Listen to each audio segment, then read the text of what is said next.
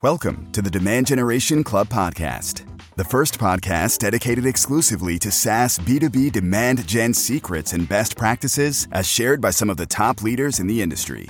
This podcast is brought to you by SaaS MQL, the account based marketing agency that helps SaaS companies land six figure deals with highly targeted campaigns by combining intent data, automation, and a proven methodology. SaaS MQL can help your company generate millions of dollars in sales opportunities within just a few months. To learn more, go to saasmql.com. Hello and welcome to a new episode of the Demand Generation Club podcast. I'm your host, Franco Caporale. Our guest today is Lynn Morton, Vice President of Demand and Growth at Traitify. Traitify found growth applying visual based personality assessment during the hiring process for high volume workforces. Now the company is expanding product offering, focusing on helping companies engage and grow employees once they are on board. In her role, Lynn set the strategic direction for marketing initiatives her efforts resulted in 130% growth in 2020 during the height of the pandemic. Lynn has extensive experience leading SaaS companies in their marketing efforts to accelerate growth. In her career, she has successfully built brands while driving pipeline growth and establishing companies' product and services as the brand of choice. Her experience also includes building out the strategy and customer experience offerings across B2B healthcare, nonprofit, and consumer verticals. In her nine years at the top Baltimore agency, R2 Integrated. So I'm really happy to welcome today Lynn Morton, Vice President of Demand and Growth at Traitify. Lynn, it's fantastic to have you on the episode today. Thanks again for joining us. Oh, thanks for having me. I'm really excited. Tell us a little bit about your uh, your background, your career trajectory, how did you end up becoming the VP of marketing at Traitify? Um, so I think I've taken sort of a non-traditional uh, trajectory, maybe from where I originally intended. Um, so I like to call myself a storyteller. Um, I, my background is in theater. I have my BFA in theater. I was a director by trade.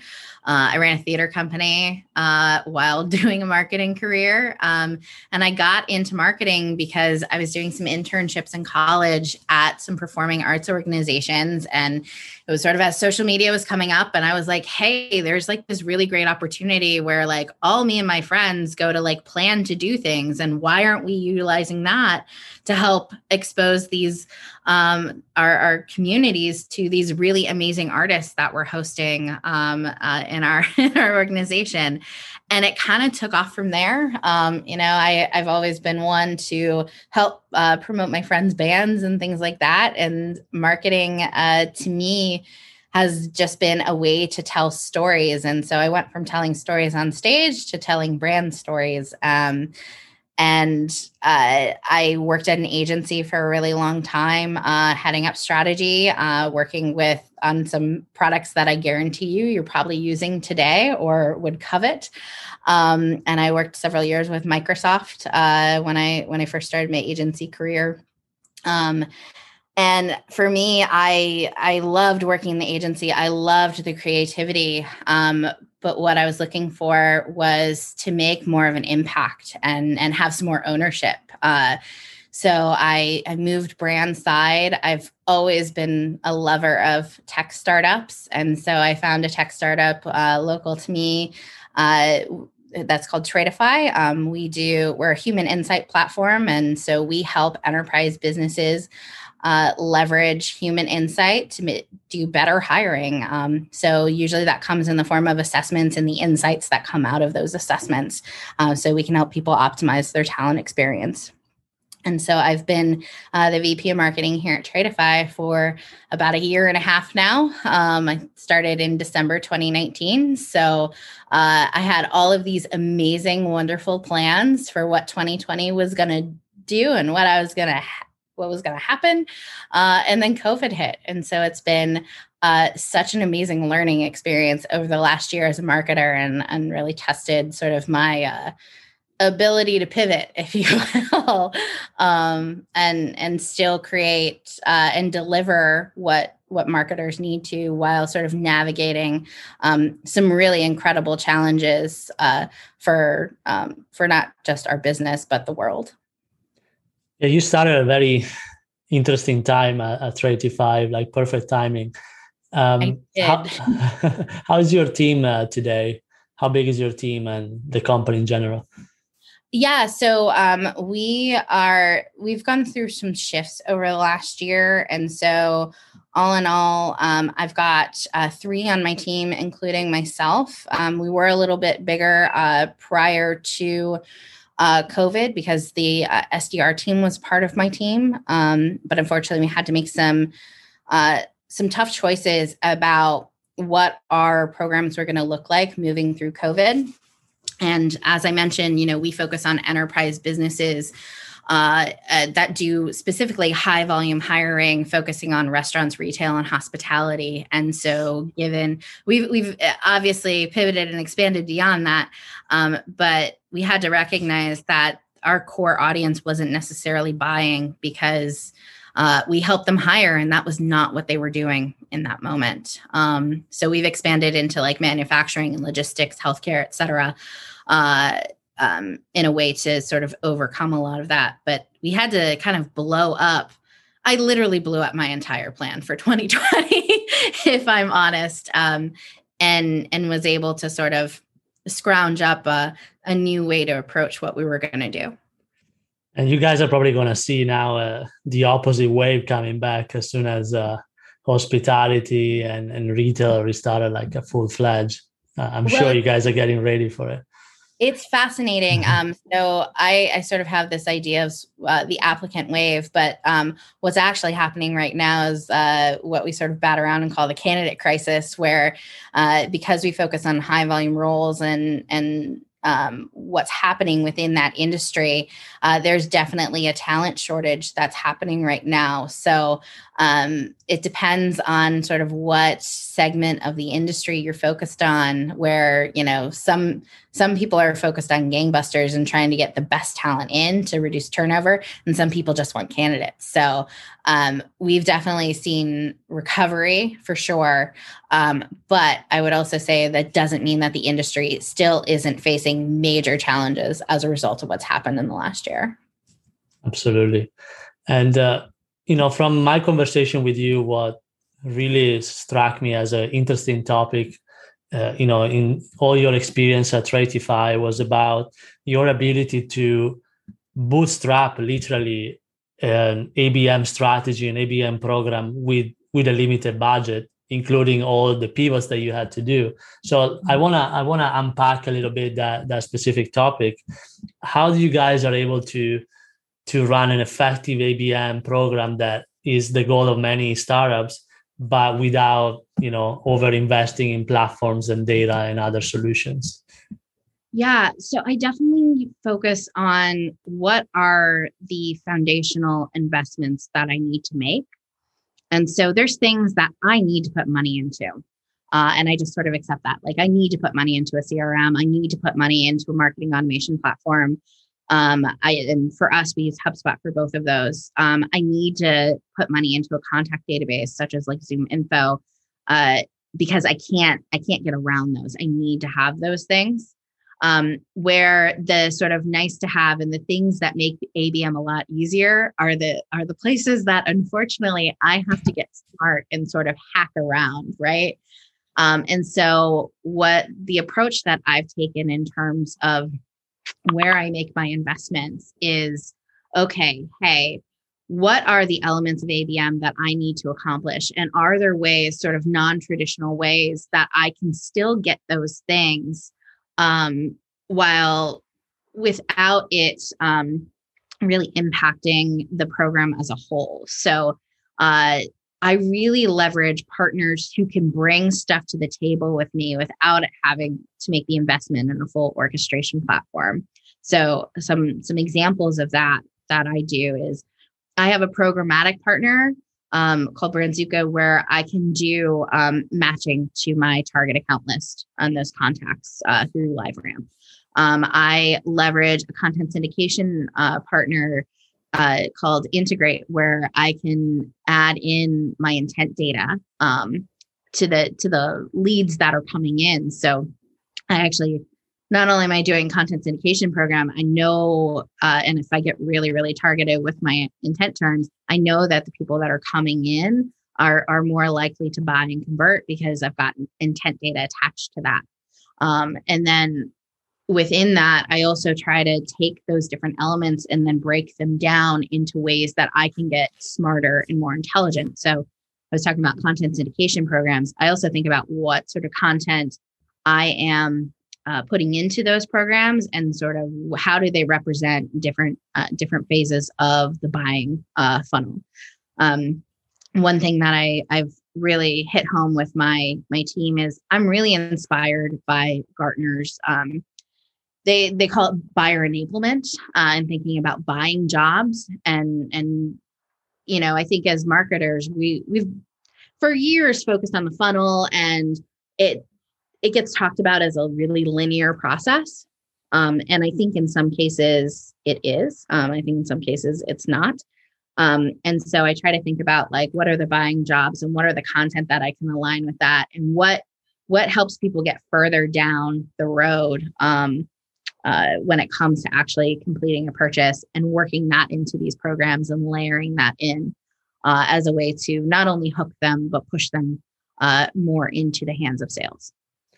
Are you also investing in any inbound type of strategy in parallel to your ABM program or uh, no? And if not, why not? So, what's funny is I think if this were like two years ago and I was back at my agency, um, you know, I looking at the program that I do now, I would have thought I was crazy. Um, but getting into it and sort of being on the brand side of things and and getting my hands dirty i'm probably one of the few companies out there that isn't investing really heavily in google ads um, we don't don't have a google ad spend um, i focus a lot of my ad spend more in programmatic display and that crm matching so i'm focused on my target account list um, as well as like on linkedin um, i'm doing crm matching and and um, uh, I forget tailored audiences or custom audiences. I can't remember what LinkedIn calls it off the top of my head.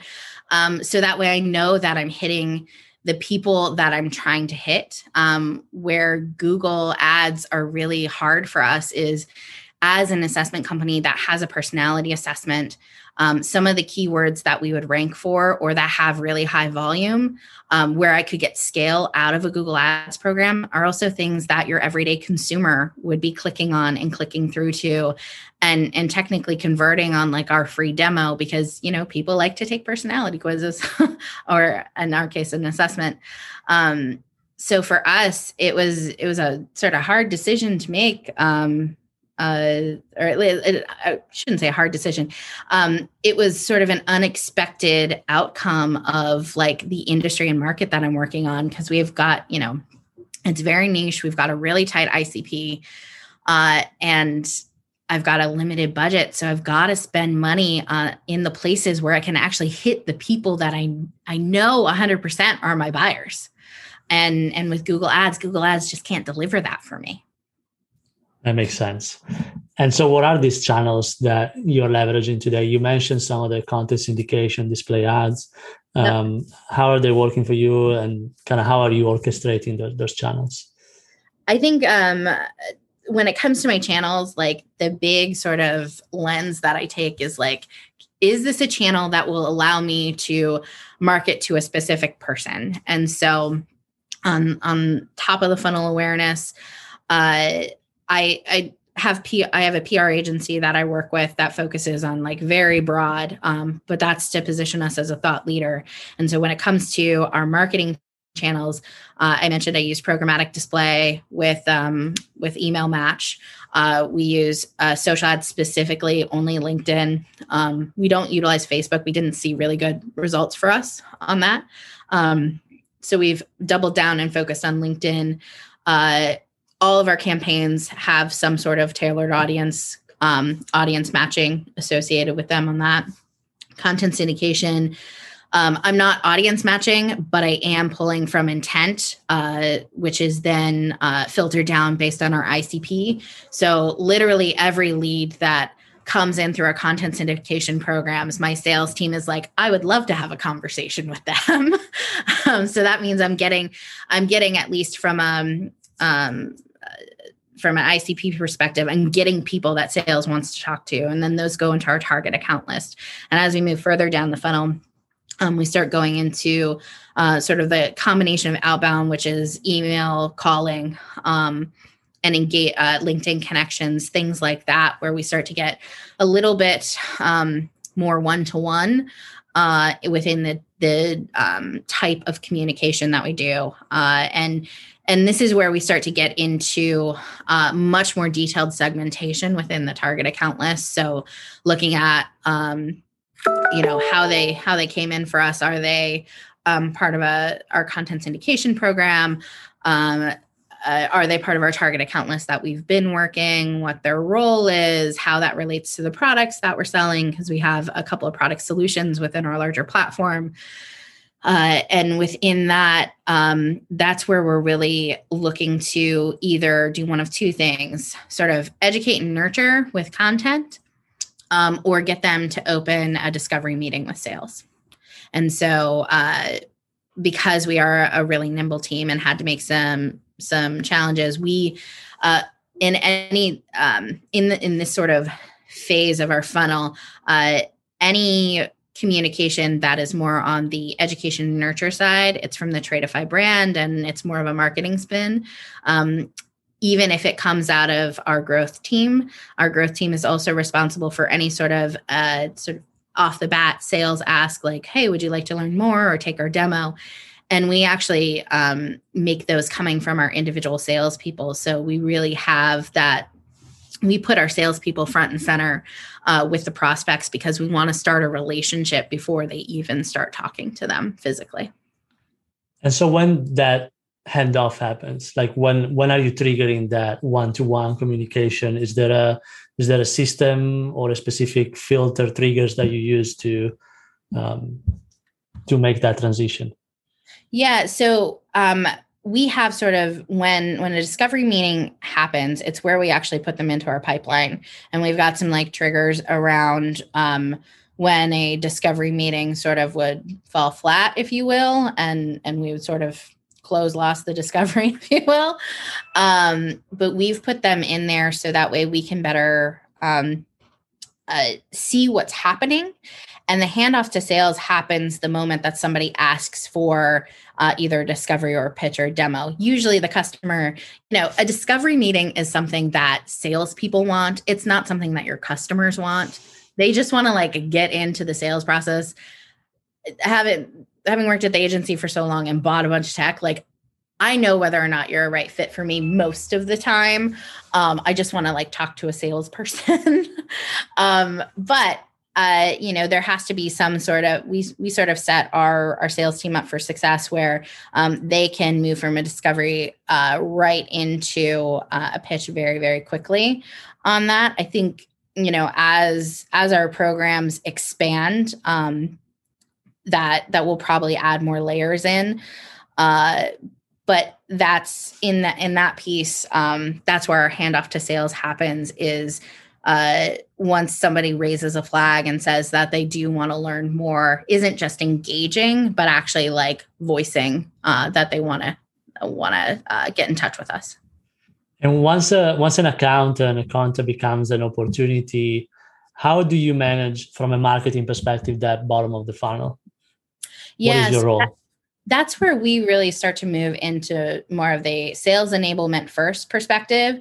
I definitely see that there's opportunity for us in the future to add some, you know, kind of bring in some of the higher level awareness stuff to support that because it's always good to have content and sort of your name in front of people while they're in the sales perspective. But like, again, we're a small team that's trying to scale. So like I got to focus on where makes them where my efforts are making the most impact and not just what are the nice to haves.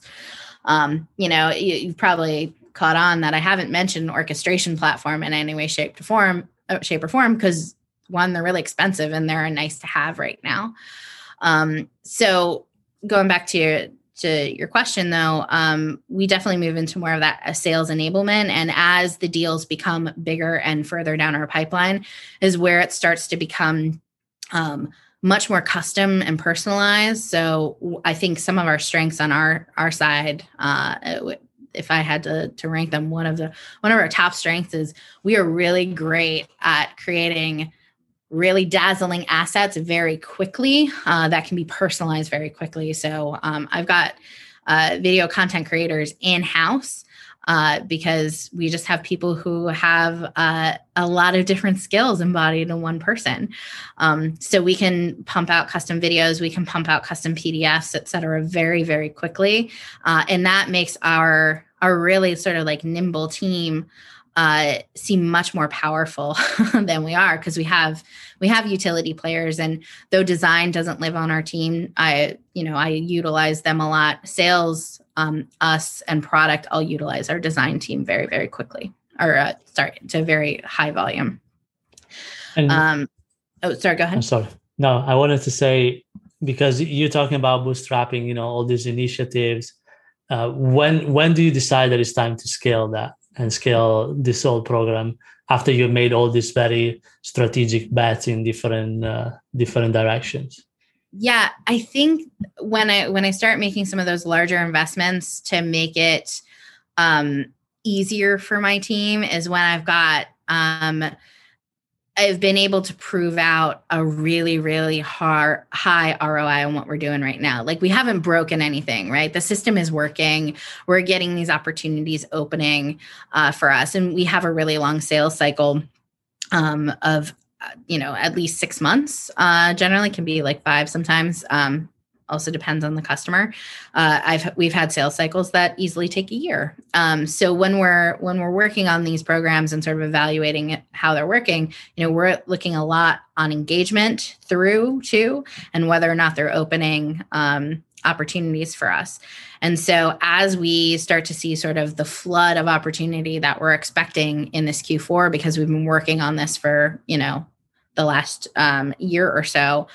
Uh, in in different variations, but I'd say our our sort of current uh, mix we've been working on in 2021.